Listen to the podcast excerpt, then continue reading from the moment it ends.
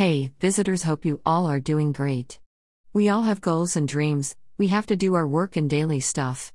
There are times when we are energetic and excited, other times we are just demotivated and wait someone to come and give us motivation. We often give excuses and say, No, I don't feel like doing, I won't be good, no one encourages me, and many more.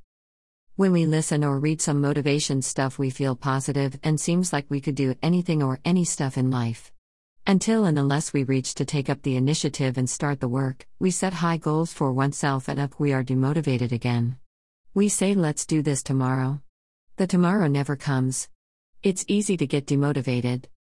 You know what no power of this world can keep you motivated or make you do work. It's you and only you, these motivation stuff will only help to change your thinking and guide you. But it's you who can use it and make things happen. No one come and make you do work. Here's some tips to keep yourself motivated.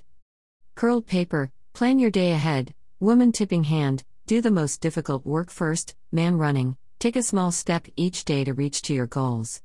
Don't just say, make things happen, trophy, know what results and rewards will you get for finishing this stuff, superhero, Find a personality which attracts you the most. Whom you can keep as role model. Do research about them and how they are successful now, what they had to go through. Follow their guidance and achieve your goals, blossom. Always remind yourself what results you want to achieve, and for that you have to take actions right now. Woman tipping hand, prioritize your life, it's okay to say no.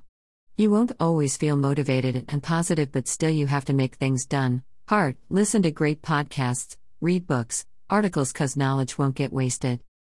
Thank you, Heart, for reading. Much love, Cherry Blossom and Healings, Blossom, to you.